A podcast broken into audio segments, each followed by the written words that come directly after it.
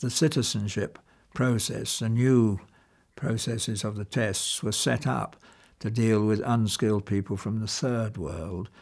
But I rather naughtily think that somebody in Downing Street suddenly realised that there were no black Poles.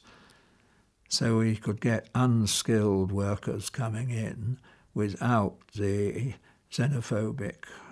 Nobody seems to dislike Poles very much. So we've now set up quite formidable barriers against people from the third world, mm, happen to be mainly coloured, of course.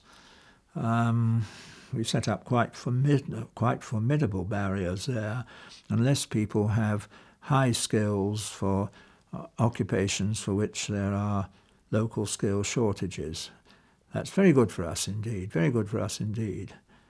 Very, very bad indeed for countries in the third world who are having some of their best talent ripped off.